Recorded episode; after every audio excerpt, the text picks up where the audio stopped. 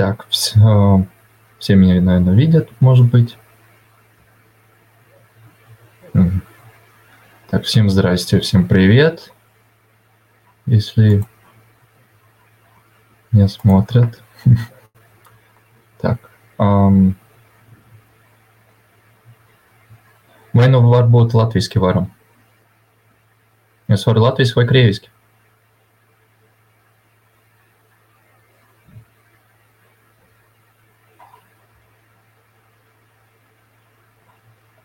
Uzrakstiet komentāros, vai man latviešu vai, vai krieviski runāt. Может, лучше по-русски? ah, nu, labi, davai. Latviski tādā gadījumā sāksim. Tā, vēlreiz visiem čau. Jā, sen ne, nebijis translācija taisījis. Jā, nu, mēs šodien parunāsim par to, ka uz doto mirkli ir tāda lieta, kā ir risks uh, delistingam uh, Ķīnas akcijām no Amerikas biržām. Jā. Um, vēl par tam arī parunāsim par uh, akcijām uh, tieši Amerikas vairāk akcijas, kuras ilgtermiņā vislabāk nopirkt. Ja? Un arī, arī parunāsim uh, Nu, vispār kā, kā ekonomika tagad jā, jūtās, kā tagad bieži izskatās visvairāk. Jā, tā. Nu, um, nu, arī varbūt arī par, par Bitcoin arī parunās. Jā, pateikšu tādu dažus vārdus. Um, nu, uh, tā. Vispirms uh, pateikšu par to, to kā ir ļoti bīstami ir Ķīnas akcijās investēt tie, kurus ir uz Amerikas biržām tirgojās. Jā, tas ir tā kā, piemēram, NIO, jā, Li Auto, Momo, jā, un arī visi arī citas tādas, tādas akcijas. Un tieši tās pašas tās arī kompānijas, viņas arī sāk jau domāt uz to, lai viņi sāktu listoties Hongkongas biržā, savas akcijas. Jo uh, tieši Amerikas uh, tas SEX, jā, Security Exchange uh, Commission, jā, viņi tieši uh, nu, uzbroc uh, tieši uz tām kompānijām, jā, viņi uh, arī tāpat tās uh, tur sastāda vienu kaut kādu dokumentāciju, jā, jaunu likumu, kā Ķīnas kompānijas tagad ir, ja ir jādod visus savus datus tieši Amerikai. Ja, piemēram, kompānija strādā Ķīnā, ja, bet tā, tā kā viņas iztirgojās tieši uz Amerikas biržām, viņai vajag visus savus datus sūtīt uz Amerikas biržu, ja, tam, tam pašam sekam. Ja, uh, tu, piemēram, kādi ir ienākumi, kādi nodokļi, nu, viss arī vispārējo, cik daudz klientu. Ja, Un tāpēc, tā, tāpēc tam pašam tam Ķīnas kompānijam, ja viņam, piemēram, arī pati, kur valdība Ķīnas, viņi neļauj tos, tos pašus tos datus arī sūtīt. Ja. Tāpēc tas kompānijas sāk domāt tieši uz to pusi, tā lai uh, viņas akcijas vajad, vajad, vajadzētu arī listot Hongkongas biržā. Jā, Nu, kā vai kur agrāk bijām tur runājuši ja, par to NIO. Ja, tas ir tā kā uh, Ķīnā uh, liels tās uh, konkurence Teslai. Ja, un uh, tāpēc uh, no šīs te akcijas ja, pamazām investori uh, viņas pārdod, ja, bet uh, uz doto mirkli tur mm, pat tā kompānijas grib savas akcijas listot tikai uh, šī gada beigās kaut kur novembrī vai decembrī. Ja, un, ja, un tāpēc arī ir ļoti daudz tādu lielu investoru, viņi arī izpārdod tās akcijas.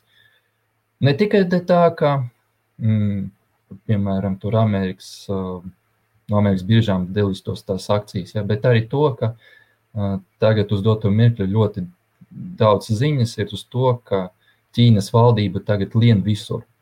Tur, kur, uz kurieni roka sniedzās, jau uz turien viņi arī lien iekšā. Tas ir kā bija ar kriptovalūtu, tas ir tāpat tās kā bija ar šito te apmācības mm, sfēru arī, ja, un arī tāpat tās IT sfēra. Tas ir tā kā, kā, kā bija, vai, vai varbūt jūs zināt, ja, to ziņu, ka tur kaut kāda pro, bija problēmas ar Alibabu. Ja,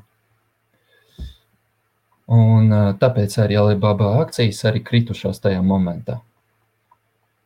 Kāpēc viņi to visu dara? Ir tāds liels jautājums. Ja? Uh, viņi to dara tāpēc, ka, mm, lai, sam, lai samazinātu tās akcijas cenu, piemēram, arī tāpat tās, uh, un otrdāk uz to, lai, izdzē, nu, lai varētu izdzīt ārā no savas kompānijām tos investors, kuri ir nu, ārzemnieki tieši.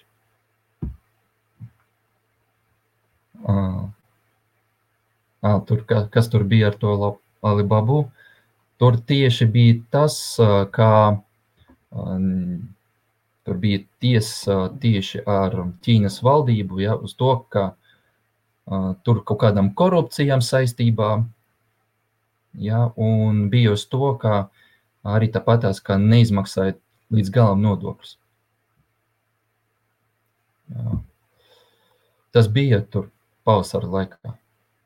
Viss tas tiesas gāja. Tālāk, um, ah, vai kur, jā, um, arī tāpatās, jā, vai kur, kā mums, kā mēs arī redzam, jā, tieši vai kur to Nasdaqu, S&P 500, jā, tas Amerikas indeksus. Ja, tie uh, indeksi, viņi jo, kur, joprojām vēl aug. Ja. Vai kur šodien vēl vienu maksimumu ir sasniedzis. Jaunu pret tā. Ja, tur, tur jau ir uh, vairāk nekā 15,000 dolāru maksā Nasdaq. Ja, nu, vai kur ir tāda lieta, ja, vai kur Ķīnas akcijas krītās, ja, un tie paši arī indeksi. Dēļ tā, ka pati valdība to sāk tur kontrolēt, viņus pat arī sāk tur dzīt ārā no savas valsts tos ārzemniekus, ārzemniekus investors, jā.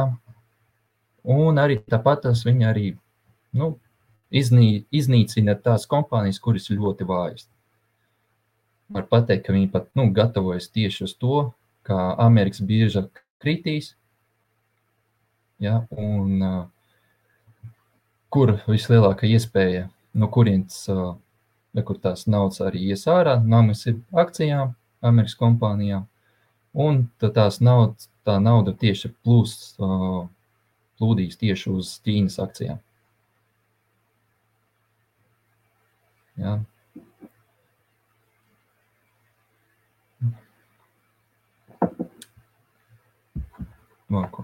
Jā, tāpēc uh, Tāpēc viņi tieši arī gatavojas tieši tai, tai tādai krīzei.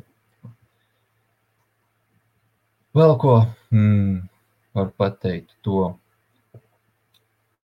uh, ja, kur, kā es biju arī teicis, ka ir uh, tāds uh, bīstams lietas ar Ķīnas akcijām, ja, ka viņas var arī delistot no Amerikas biežām.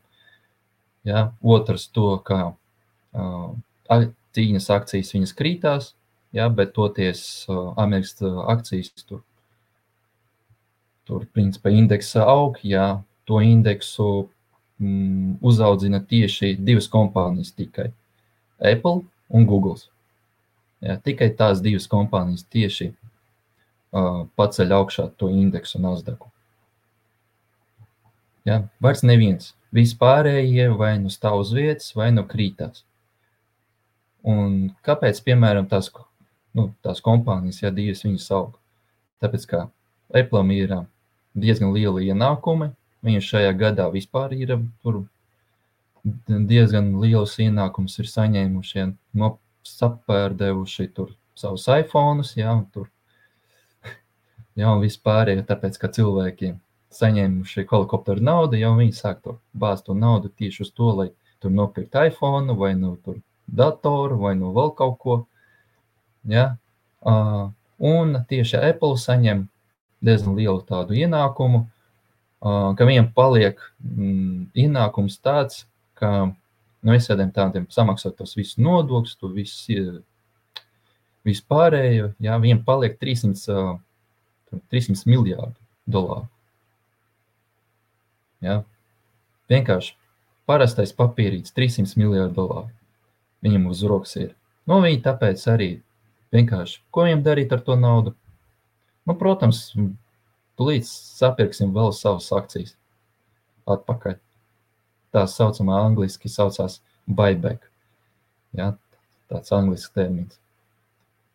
Ja? Un arī tā, tā paša arī Google. Ja? Viņi arī to pašu dara. Tāpēc šīs divas kompānijas, viņas aug, arī tāpat tās viņi uzpampo arī to Nasdaqu, to indeksu. Ja? Tāpēc arī Nasdaq indeks ir atjaunojis savu maksimumu. Vēlreiz. Vēlreiz atjaunojis. Tā. Mm.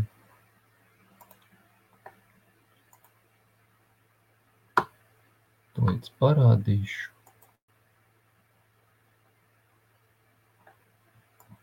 Jā, vai kur ir Nasdaqs? Tā, pagaid. Mani vispār redz? Redz manu datu desktopu.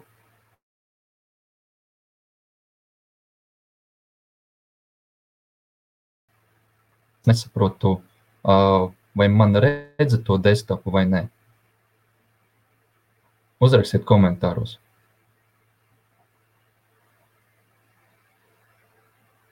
Tā, labi.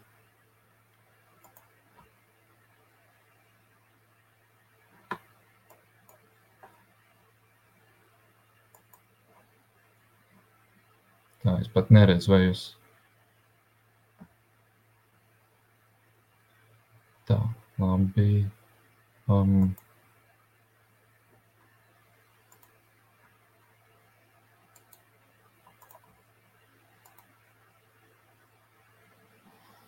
Mm. Kā man to lai izdara?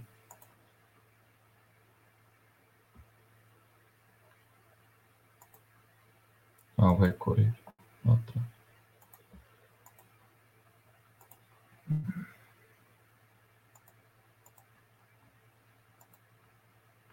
Tā, izdarīju šādi.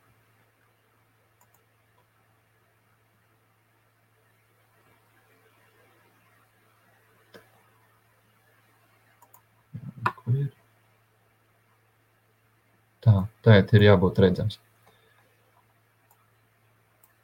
Ja?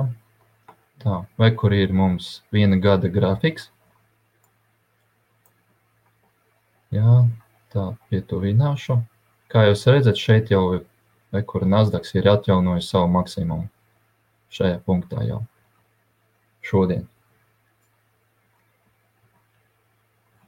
Ja, un tūlīt arī parādīšu arī Ķīnas indeksus.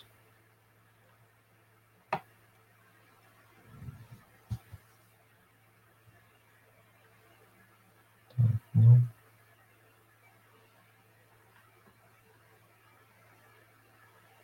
Parādīs.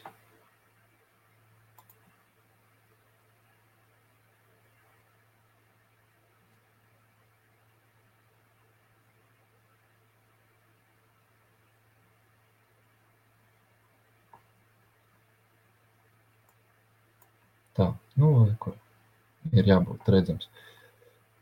Grafiks.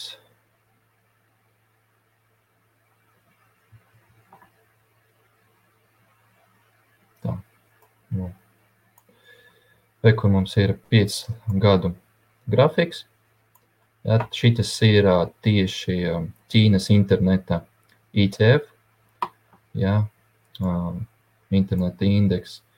Ja, kā, jūs, kā ir redzams, ja, ka kur Ķīnas indeks ir nokrities nu, vairāk nekā uz 50%. Ja. Un toties ir to var notikt tā, ka vēl kritīsies līdz 40 dolāri. līdz 40 dolāriem varēja nokrist.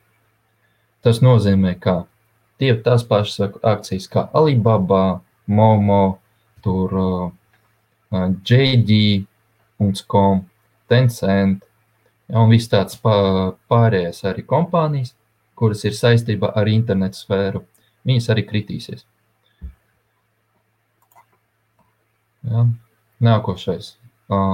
Tieši um, kopējais indeks Ķīnas. Ja, šeit arī tāpat tās ir no 32,5 dolāriem, ja, nokritās līdz um, 24 dolāriem. Ja, tas principā tas ir tāds minimums, līdz kuriem varat nokrist, bet uh, toties uh, var arī būt tā, ka arī vēl kritīsies, ja, tas ir līdz 20 dolāriem. Jau vēl, vēl zemāk, uz kādiem 10-20%. Tas nozīmē, ka no 32,5 jā, nokritās tā, uz kādiem 60-70% nokritīsies jā, līdz galam. Un trešais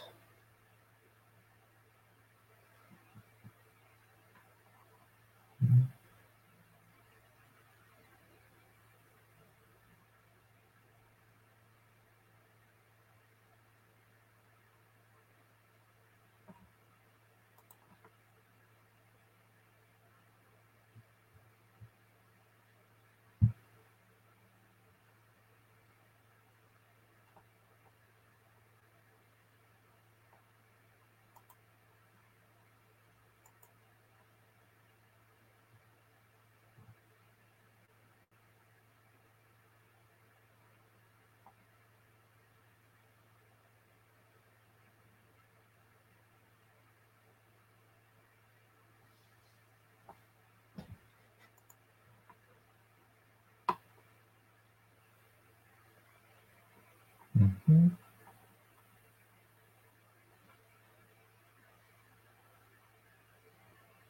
Jā, lūk, arī tāpat tās, jā. Kas te notiek?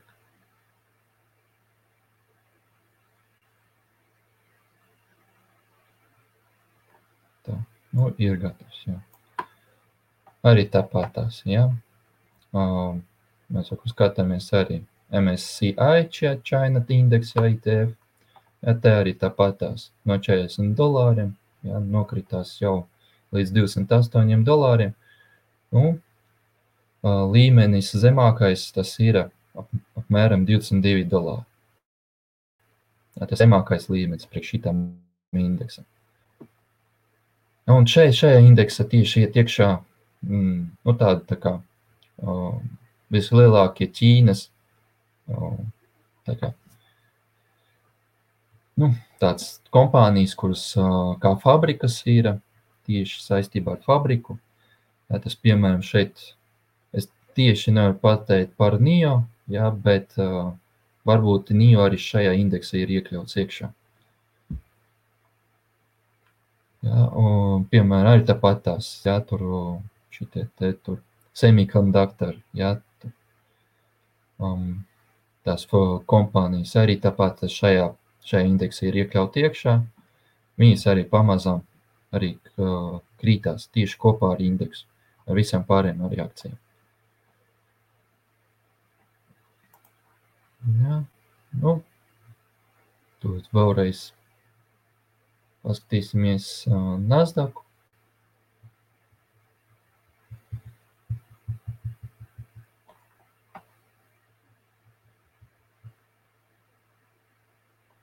Nu.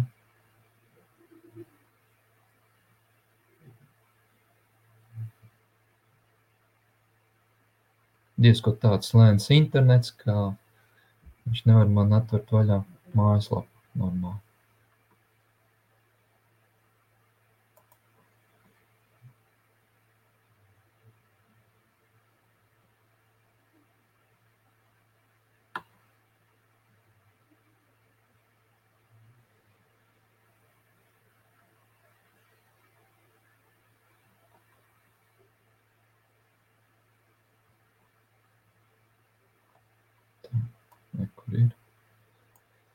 Labi. Jā, vai kur atkal, ja maksimums ir gandrīz ar 15,000. Un, piemēram, ja kritīs, tad šis indeks, ja tas ir apmēram 50%. Ja, un ja jau gan tā būs, nu, kur nokritīsies 7 līdz 50%, tad gadījumā, kur mums arī būs 7000. Ja, līdz, līdz šejienei. Nu, principā, apmēram tāds zemākais punkts. Priekš tā, lai, lai kritī, kritīstos. Jā, tā. Uh, tā. Tas patās arī ar Joe Don, uh, Dow Jones, jā, ar S&P 500. Arī tāpatās. Viņi arī kritīs tur 50, 70% arī. Ja, tas nozīmē, ka arī tās akcijas, kuras ir iekļautas tajos indeksos, ja viņi arī nu, sāks kristies. Kā arī pat lielākā daļa no akcijiem arī kritīsies. Ja, jo uh, tieši pat var pateikt, ka Nasdaqā ja, ir tikai desmit kompānijas, kuras ir uh, šajā indeksā, ir vislielākas. Ja, pēc kapitalizācijas tas ir Apple, tur Google, Microsoft, ja, uh, un arī tā tālāk. Tas ir to, ko es gribu parādīt. Ja? Jums. Vēl ir tā, uh,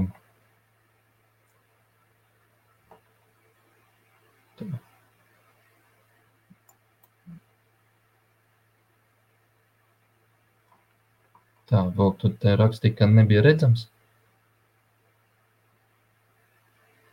Laikam visam bija redzams. Labi, tā, tur, turpināšu tālāk. Um, Tā, un uh, parunāsim tagad par akcijām tieši uz to, kurus varētu nu, ilgtermiņā nopirkt. Ja, tas ir tieši kā Alibaba. Ja, uh, uz doto mirkli viņi pat arī tirgos Hongkongas biržā. Ja, tāpēc uh, vislabākais variants ir, lai nopirktu to akciju tieši uz uh, Hongkongas biržas, tieši Ķīnā. Ja, kā es biju arī teicis, ja, uz atkal atkārtoju, ja, um, um, kā, kā Amerikas biežā, ja mm, viņi dzēsēs ārā tās uh, Ķīnas akcijas, ja, dēļ tā, bet dēļ politikas, mm, dēļ, dēļ arī tāpēc, ka tur datus negrib tur sniegt tās Ķīnas kompānijas uz, uz Ameriku, nu, tā tālāk. Ja? Tā, nākošais no tām akcijām tas ir Discovery. Ja? Visi laikam zina, kā, kas ir Discovery. Ja? Tāpēc, ka viņam ir diezgan tā, mm, viņam lielāka auditorija paliek, ja tas ir saistība ar to, ka viņas sāk, viņi neuzsāk, viņam jau ir pilnīgi gatavs, ir kā Netflixam, ja viss tā, tāda uzbūvēta jau aplikācija, ja, Un tieši Amerikā ļoti daudz ir aizgājuši no Netflix uz Discovery. Tālāk ir Viacom CBS. Arī tāpat tās, tas ir Amerikas telekomunikācijas kompānija. Tālāk Alterix. Tas ir kompānija, kuras darbojas ar to, ka viņi taisa analītiskās programmatūru nu, programmu tieši, un to piedāvā priekš biznesa un lielākam pret tam biznesiem vairāk, un diezgan, diezgan tāda drošāka konteksta loģika, uh, kā es zinu, tas ir mm, Amerikas arī kom, uh, kompānija, ja, un viņi nodarbojas tieši ar uh, um, uh, strahovku. Ja, tā. Uh, Activision Blizzard, tas ir uh, tie, kuri spēlēs komputer spēles, zina, kas ir par kompāniju. Uh, Ja, Fastly arī tāpat tās kā Context, context Logic, ja, Copin Corporation, um, Boeing, visi zina. Jā, tā, kāpēc Boeing? Tāpēc, ka viņi uh, ne tikai nodarbojas ar lidmašīnām, jā, bet viņi arī tāpat tās arī uh, taisa satelītus priekš NASA. Ja, un arī priekš arī citām kompānijām, visādas komplektācijas, priekš kosmosa kuģiem, priekš satelītiem un pārējo šo saistībā. Robin Hood, ja, tas ir tā, tā kā, tā kā eToro, ja, viņi, bet viņi uz doto mirkli tikai strādā ar um, amerikāņiem, ja, un viņam IPO būs uh, oktobrī, novembrī. Ja, viņi bijuši jau uzrakstījuši, ka viņiem būs IPO, un viņi uh, listosies tieši Amerikas biežā. Ja, un, uh, un uh, tā kā viņi strādā tieši ar amerikāņiem, ja, viņam ir vieglāk uh, pie, pie, piekļaut pie kā, klientus, ja, pieslēgt klāt. Un arī tāpat tās uh, laikam es tā domāju, vis, tā, varbūt nedomāju, visticamāk, ka viņi arī uh, ies uh, strādāt tieši ar ārzemnieku cil, klientiem. Ja? Tieši, laikam, visticamāk, tas ir, ka um, vispirms viņi strādās tieši ar Eiropas Savienību klientiem, ja, pēc, pēc tam, ka pēc uh, savā IPO. Ja, un arī nu, tālāk arī strādāt. Uh, Uber. Uber tas ir taksiešu aplikācija, ja saistībā ar tak taksi. Ja, ielikoties daļu, pat ar zinu, kas ir Uber. Jā, tā. G1 Therapeutics ir nākošā kompānija. Arī tāpat uz Amerikas biežā tirgojas. Ir, un tas ir saistībā ar to, ka viņi taisa um, kaut kāds tur um, ārstēšanas tur tabletes, ja, tur pret, uh, pret, uh, pret ļoti, ļoti reta slimībai. Ja, tāpēc diezgan tāds dārgs tabletes būs, ja, un Un tā. Un Esperion Therapeutics, jā, arī tāpat tās ir, tas ir farmakoloģijas kompānija, un viņi saistībā ar citu jau slimību arī taisa tas tablets. Um, es uz dotu mirkli tur uh, zinu uz to, kā Esperionam jau ir, um, jau ir tieši tirgojās um, tieši Amerikā. Tur divas tādas tabletes, jā, divas, ko divi brendi. Ja, un mm, viņi tieši taisās to trešo taisīt. Un tajam trešajam, trešajam brendam jau ir kaut kāda pirmā stadija jau ir gatava. Kā es zinu.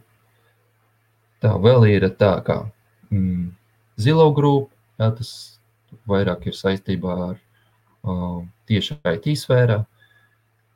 Jā, Tā.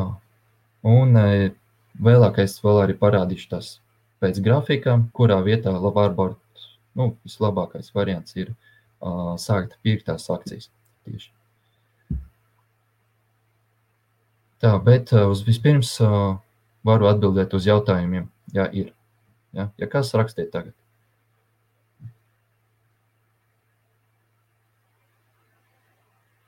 Tā, Hud jau ir listots, Nu, viņi bijuši, laik, e, vispār viņi bijuši rakstījuši, kā rudenī viņi tikai sāks listoties. Jā, un vēl pret tām viņi gribēja pat arī pavasarī, tur martā, tur kaut kādā februārī, martā viņi gribēja sākt vispirms listoties, jā, bet pēc tam viņi to listošanu bijuši pārnesuši, un uh, nebija nekādu ziņu, ka viņi tur listosies pat vasarā. Ja, un, bet uh, to, kā viņi listosies, bija tur tur tikai uzzināju, tikai uh, jūnijā, ja, ka viņi listosies, un tas viņi listosies tikai rudenī. Tur, tur pa novembri. Tieši. Un, kurā veidā akcijas tad paliks visstabilākākas? Nu, uh, visstabilākās akcijas būs saistībā ar to, tas ir farmakoloģijas tādas kompānijas, kuram ir jau um, ir kapitāls, ja, kuri sāk jau uz kaut ko, mm, uz kaut ko sāk pelņu pelnīt, ja. tas ir piemēram kā Pfizer. Ja. Um, bet uh, es pat neieteiktu pat pirkt Pfizer akcijas, ja, tāpēc kā tur ir. Uh, viņam vairāk tagad ir ziņas uz to, uh, uz to šito vakcīnu, ja Pfizer, ka šīs ziņas arī pat uh, stingri ietekmē uz Pfizer akcijas uh, tirgošanu. Ja? Uh, ja? Un uh, tā, vēl ir tādas uh, akcijas, kuras būs drošas, ir uh, tās, kuras jau ir jau pa zemu atrodas pēc grafika.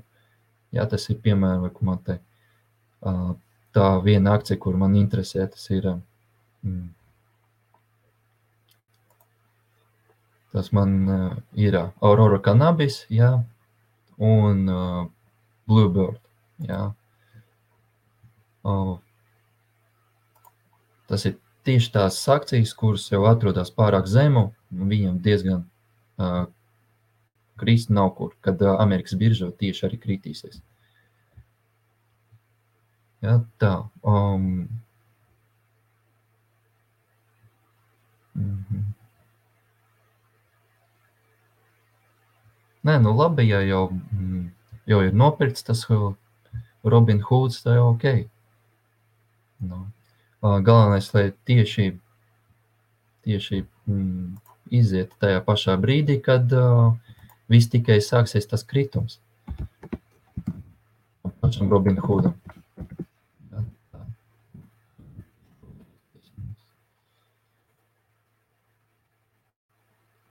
Mm.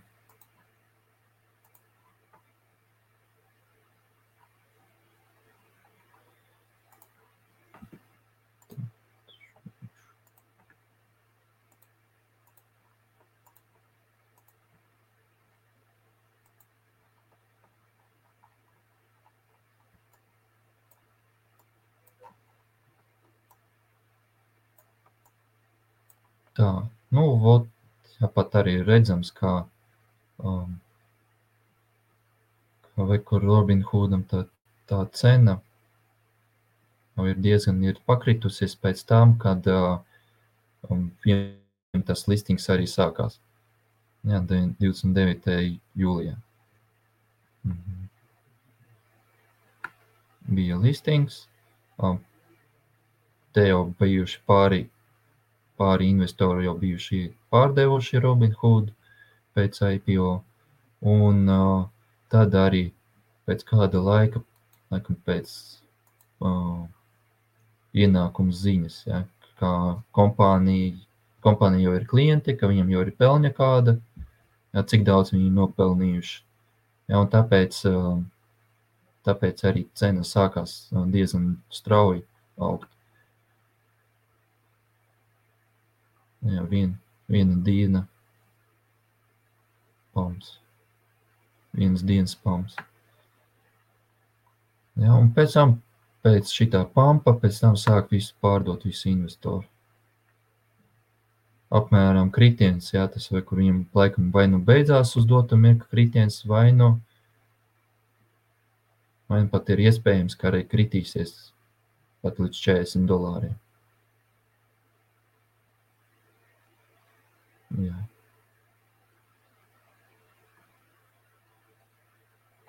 uz doto mirkli uh, tirgošanas daudzums nav, tāpēc arī pamazām būs izpārdots. Lielāko daļu izpārdos. Tāpēc arī kritīsies uz 40 dolāriem. Tā. Vēl kādi jautājumi.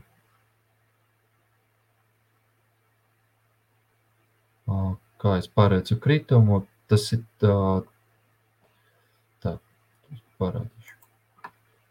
Ekur kā, lai saprast, kā o, būs kritums ekur Robin Hoodam. Jā.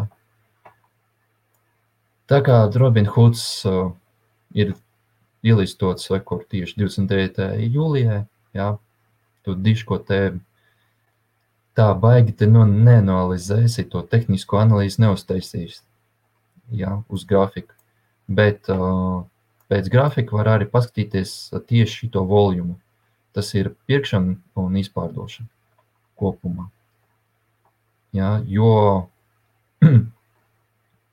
kur kā ir redzams, jā, kā pams tieši uh, sākās uz, uz uh, tā, tā kā um, no maziņa voluma, no maziņa um, daudzuma. Ja, un, uh, un, ta, un tad arī sākās, ja kāda ziņa parādās, tad uh, ļoti ātri uh, sāk uh, vairākumu cilvēku, tie investori, kuri sāk to uh, akciju pirkt. Tāpēc arī sākās tas arī pamats. Nu, tāpat kā arī kriptovalūtās. Ja, jo mazāk kapitalizācija, jo vieglāk ir pacelt uh, cenu akcijai vai nu kriptovalūtai. Ja, tas pat tās visai arī citi instrumenti. Arī tāpat tās. ja, un uh, kritiens ir uz to, kāpēc uh, varbūt turpināsies kritums. Uh, tāpēc, ka um, ilgu laiku ja, te baiga daudzumu priekš tirgošanai nav. Ja vien mazāk, mazāk cilvēku, investori, kuri uh, tieši tur šito, šito akciju. Un diezgan maz cilvēku, kuri pērk vai nu pārdot. Nav intereses vienkārši. Ja, tāpēc arī tieši uh, Arī ne, ne, ne dēļ tā, kā vienkārši cilvēkiem nav interesi tieši investēt šajā akcijā. Bet, ja, piemēram, Amerikas bieža kritīsies, bet Robinhoodam būs tieši tie vairāk, vairāk būs klientu, ja, un būs arī ziņas to, ka viņiem ir lielāki ienākumi ne, nekā bija viens ceturksni atpakaļ. Ja. Tādā gadījumā tas šitās akcijas cena arī kāps augšā, pamposies, baigi ātri pamposies. Ja, būs apmēram tā kā pirmais pamps, ja, šitas. Tad, kad no apmēram no 38 dolāriem tur 100, pat vairāk nekā 100% uztais. Ja. Bet uz doto mirkli investoriem nav intereses, tāpēc ir jāgaida tieši to momentu, kad uh, Amerikas bieža kritīsies, un uh, arī ir jāskatās uz to, uh, cik daudz tieši klientu ir Robinhoodam. Ja, un uh, tādā gadījumā, kur būs tā, kā Amerikas bieža kritās, tie cilvēki, kuri turējuši jau savas akcijas, viņi sāks arī tās akcijas arī pārdot. Un um, meklēs uh, vai nu jaunus brokerus, pie kuriem varētu tur vieglāk uh, notirgot, ja, vai, nu, um, vai nu ir tur vairāk ir plusi. Ja, un tad viņi arī sāks reģistrēties Robinhoodā, un uh, Robinhoods tieši saņem savus, uh, savus komisijas ja, no tiem klientiem. Tāpēc es biju um, paņēmis Robinhoodu kā, kā vienu no tādām akcijām, uz to orientējoties uz to, ka uh, tieši Amerikas biržas kritumā, tajā momentā um, būs uh, klientu ieplūdums. Ja nebūs, tad gadījumā, tad gadījumā Robinhooda akcija kritīsies, ot, nu, būs otrādāk. Nevis augs, bet arī kritīsies. Jā, tas lūk. Jā, tā.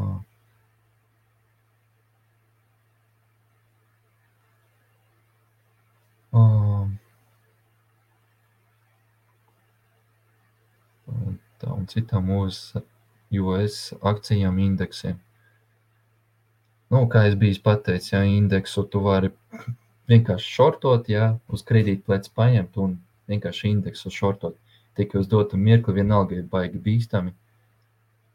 Uh, ar kredītplecu it īpaši. Ja, un uh, tieši OS akcijām nu, es pat labāk vienkārši skatītos tagad uz Ķīnas akcijām. Turpat būs uh, labāka iespēja nekā mm, nu, mazāka cena priekš akcijām. Ja, un, piemēram, kur caur e-toro, jā, var arī pat, pat tās akcijas varēs arī nopirkt. Jā, tikai uz doto mirkli, uz, uz e-toro, uz Hongkongu biržas, tur tikai tur varēs Alibabu un citas Ķīnas tieši kompānijas, ja, kuras, kuriem pat nav listoti listotas akcijas Amerikas biržā. Bet, nu, vispārējais tur Ķīnas kompānijas, viņas sāks arī listoties Hongkongas biržā, un tās kompānijas vien pa, paliks vien vairāk, priekš vienkārši priekš drošības un, un, un ne tikai. Un arī vēl to, to tādu lietu, kad uh, viņi sāks delistot no Amerikas biržām, tad tās uh, akcijas tieši arī kritīsies. Un, ja, un uh, būs uh, tieši tāds, tā kā, ja tām akcijas arī tirgos Hongkonga, tad gadījumā būs arī pārplūdums. Tieši uh, nauda ies uz Hongkongas biežu, uz tām akcijām, un Hongkongas, tur, piemēram, indeks, jā, tieši otrādāk viņš arī augs. Jā, bet tie paši, kuri Amerikas biežas, tur indeksē, tā kā S&P un tur citi, viņi otrādāk arī sāks kristies.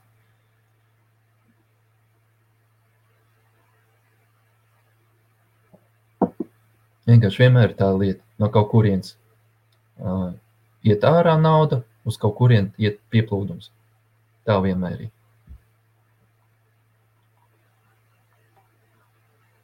Tā. Um.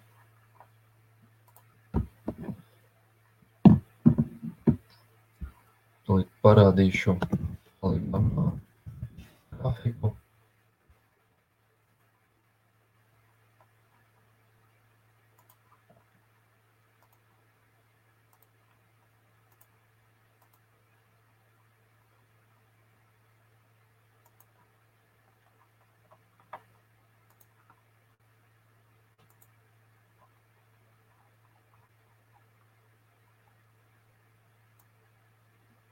Re, kur mums ir Alibaba Group Holding um, akcija, kura ir nu, apmēram 160 dolāri par vienu akciju cena. Un kā biju rādījis, ja tieši uz Ķīnas interneta indeksu, kā ir diezgan baigi strauji nokritusies, ja vairāk par 50% jau ir kritiens. Tā gadījums Alibabai Jā, arī tāpat tās ir vairāk nekā 50% ir kritums. Nu, kritienam vēl nav beigas. Tas ir kur, tur maksimāli līdz 140 dolāriem būs kritums. Jā. Nu, varbūt arī turēsies. Šī akcijas cena būs arī turēsies tur 150, 140 dolāri par vienu akciju. Jā, tā. Um,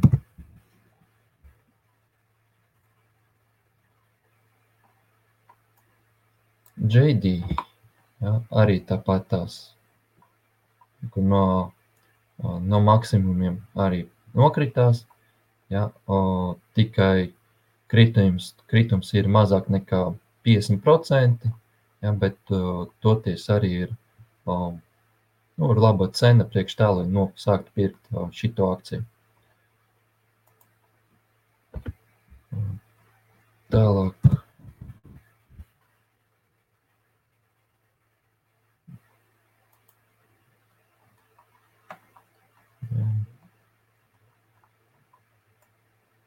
Um, ja, tāpat tās vai Momo arī no saviem maksimumiem. Tepat uh, vairāk nekā 50% bija nokritusies, ja, bet tas ir tieši 18. gadā. Bet, ja skatāmies no 21. gada, tad no 20 dolāriem līdz 12 dolāriem nokritīs. Momā arī ir interesants uh, priekš investīcijām, jā, arī tāpatās uz ilgtermiņu. Pret tām diezgan laba cena, ja, bet viņam, kāda viņam tur bija problēma, ka, ka bija problēmas tieši ar, ar seku, bija viena brīdi bija problēma, un arī tāpat tās, vai kur šajā gadā, ja, tad tajā momentā, kad bija tur tiesa ar Alibabu, Ķīnas valdība arī tāpat tās um, brūca virsū, ja, tā, kur tam Tencent, tur JD, Momo un arī visam pārējām tam kompānijām. Un tāpēc arī tās akcijas arī bijušas arī pakritušās te, nu, uz 30%. Jā, tā. Um, vēl no tādiem tādām akcijām interesantām. Tas ir VIP shop. Jā, mm, kā, līdzīgi kā, kā eBay. eBay. Ja, un arī tāpat tās no saviem maksimumiem, no 45 dolāriem pakritās, tāpat uz 70% bija nokritusies. Ja, arī laba iespēja nopirkt tieši šo akciju uz doto mirkli. Vēl pret tam Viņam nākošajā gadā būs, uh, uh, būs arī tur savi, savi veikali, būs atvērti tieši kā, nu, vai kur tur, um, tā kā parastie veikali. Ja viņam ir arī interneta veikals, um, ja, bet arī tāpatās viņi vairs vaļā arī, kā, nu, arī vai kur uz ielām atvers vaļā parastos veikals. Un uh, arī tāpat tās viņam prognozes uz to, ka būs arī klientu papildinājums, ja uh, vairāk klientu būs, vairāk, vairāk peļņa. Jā, tā. Nu, tas ir tieši tāda tā kā prognoze. Tā, um. Ir vēl kādi jautājumi? Jā, kādi? Nu, ja interesē, piemēram, par kaut kādu mm, akciju, kuru lai es varētu apskatīties, ja kādam interesē.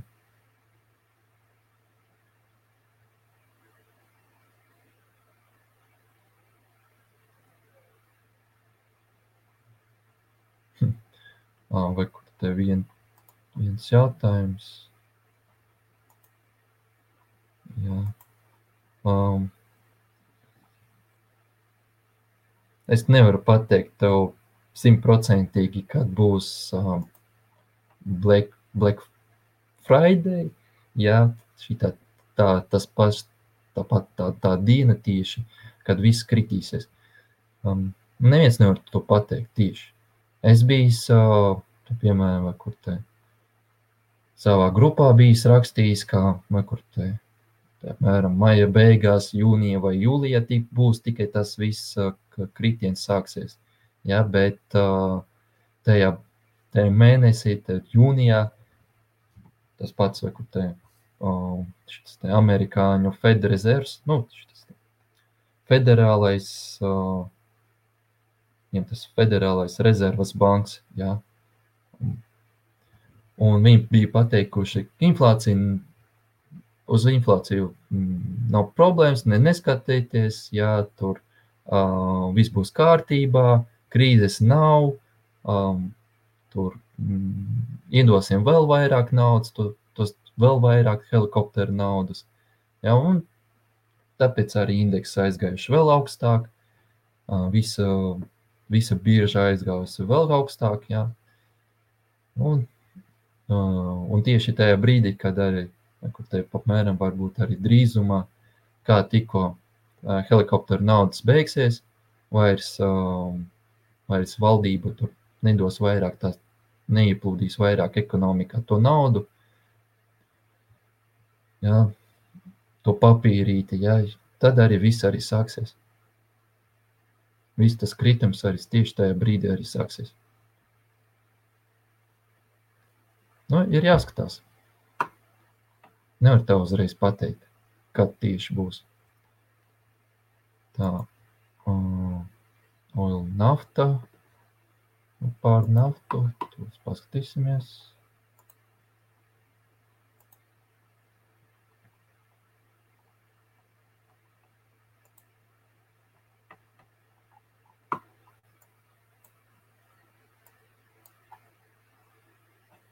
Tā.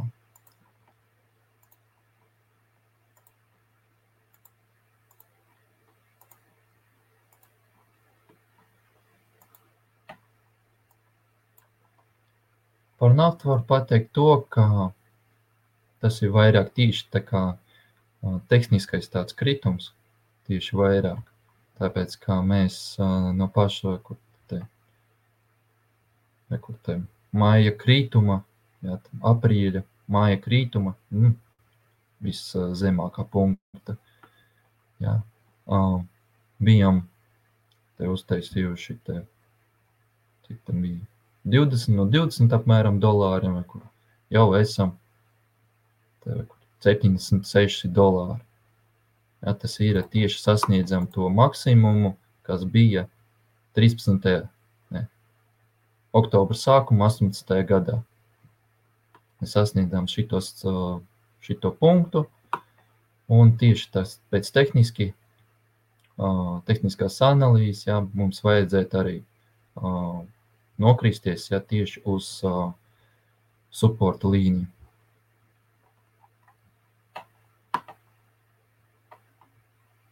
Un visticamāk, nafta ies augstāk, naftas cena. Ja, uz doto mirkli es nevaru pateikt, ka, ka nafta vēl, vēl zemāk kritīsies. Un tas ir tā. Nu, uz doto mirkli, jā, o, apmēram uz mēnesi. Es varu pateikt, jā, ka kā, zemāk, zemāk par 60 dolāriem nebūs. Tas ir tā. O, Virģīnija. Vienkārši uh, pagaidi.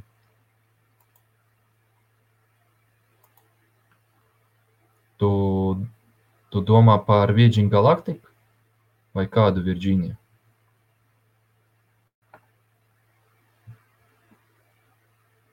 Tā.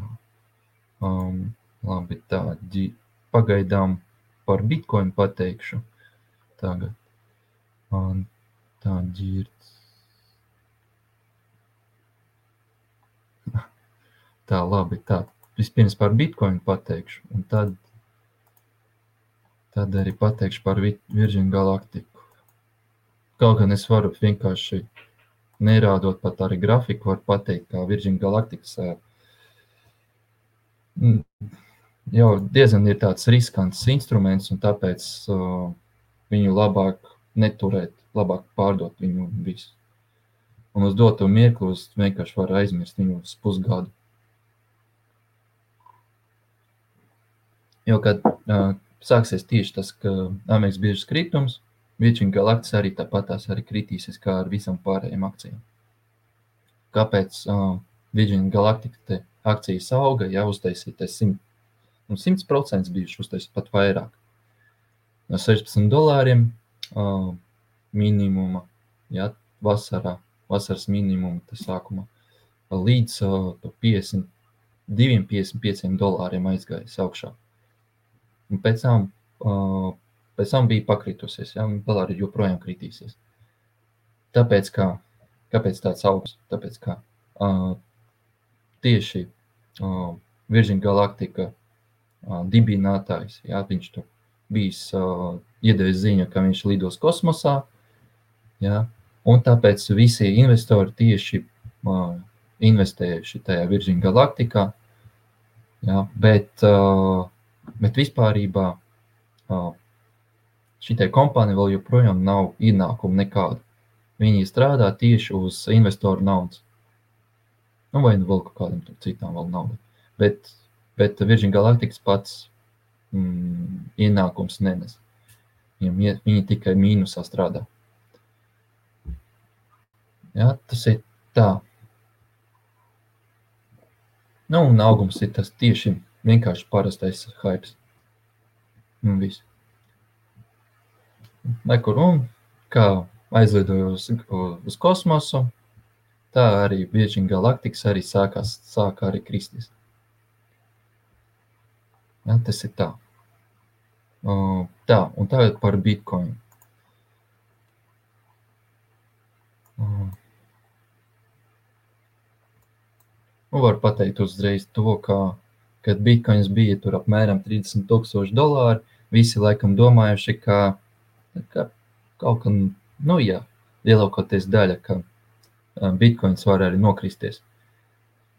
Ja, un kāds laikam ir joprojām tur, ja, tāpēc arī um, ja nopirks vēl, vēl pretām pie 30 tūkstošiem dolāriem, tad vis, vislabākais variants, ja, ka nopirka, paturēja, ja, vai kur saņēmis uz doto mirkli, cik te vairāk par 50% profitā. To parādīšu grafiku.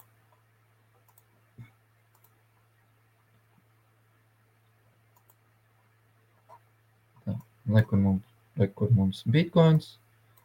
Jā, uh, bitkoins uh, mums stāvēja fletā, nu, sāniski tieši 40 tūkstoši līdz 30 tūkstošiem. Ja tas ir tā.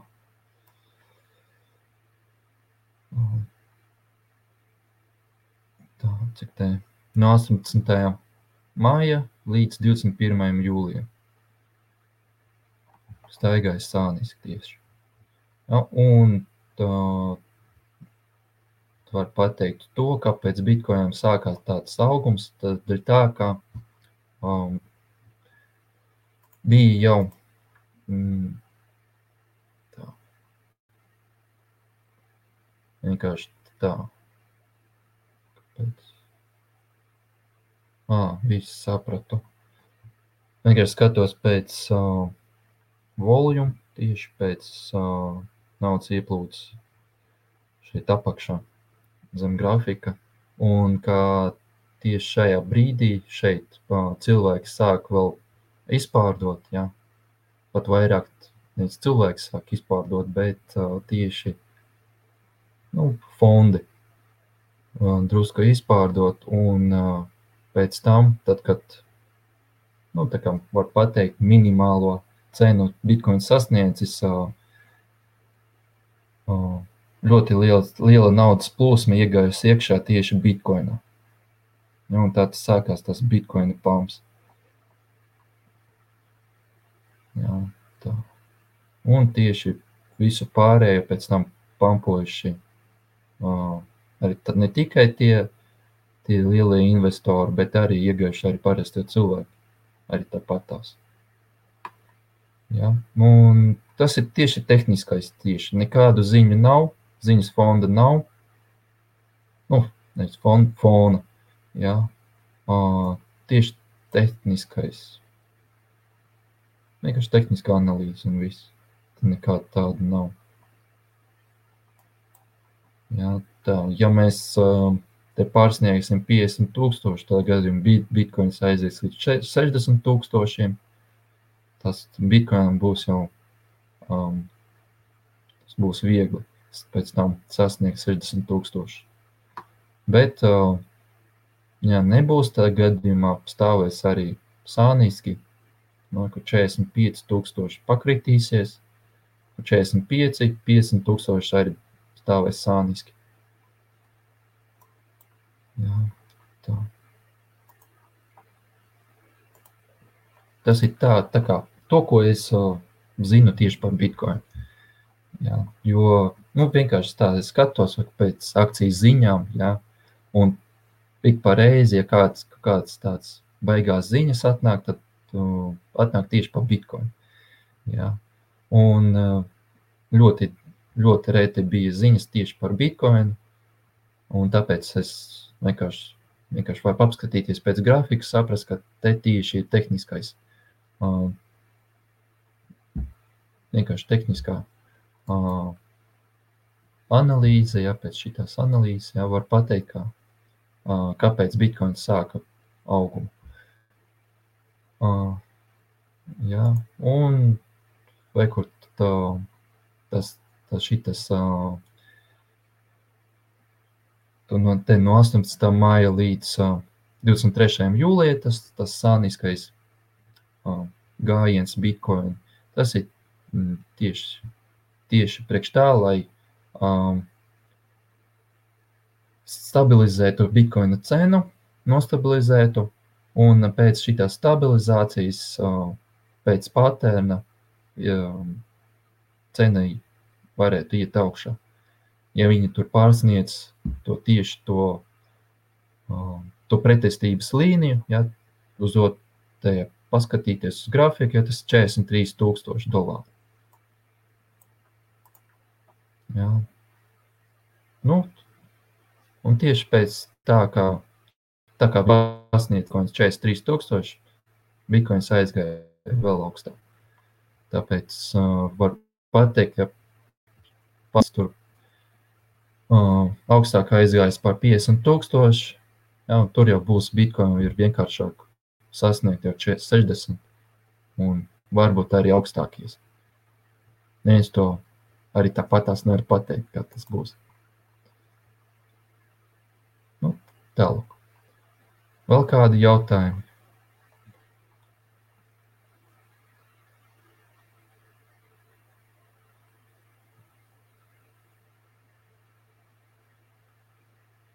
Tā, ja ir vēl jautājumi, rakstiet mierīgi.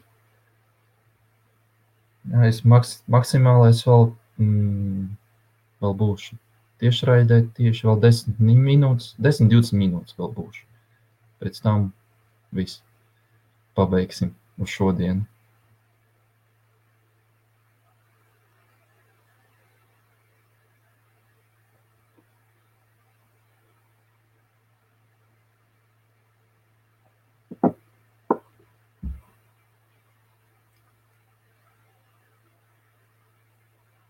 Nu, labi. Ja jau jautājumu nav, tad gadījumā mm, es laikam jau tagad beigšu. Jā. Labi. Um, tā gadījumā tā. Viss, uh, ja būs vēl jautājumi, uh, tā gadījumā mm, man tur komentāros tur uh, ir uh, uz manu grupu ir links tieši, ja tur arī tāpat tās var rakstīt jautājumus, ja interesē. Vai nu mm, man tieši var arī uzrakstīt. Jā. Pri, tieši privāti. Vai nu arī tāpat zem šeit, zem šī translācija, arī komentāros variet arī uzrakstīt, uzdot jautājumus, ja, ja kaut kas interesē. Jā, tā, labi, tā gadījumā. Labvakar! Um, visiem čau, čau! Jā, atā!